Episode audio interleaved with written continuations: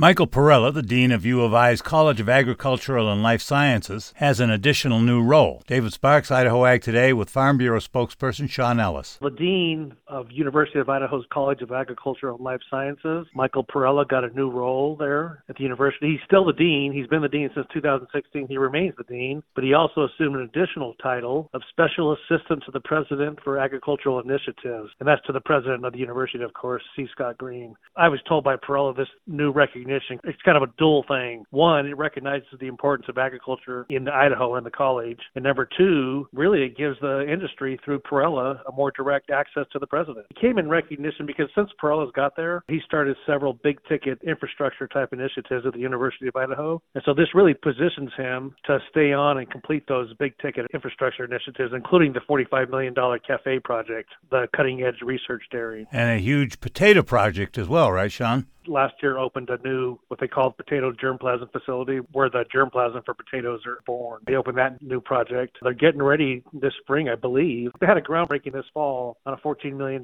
new meat science facility that's going to be right across the potato germplasm facility. And they're going to name that road Meat and Potatoes Way, by the way, which is a story I can't wait to do. So Parrella started several big ticket initiatives, and this really is recognition of that and positions to finish those initiatives. A good man for the University of Idaho and Idaho Ag. Produced by the Ag Information Network.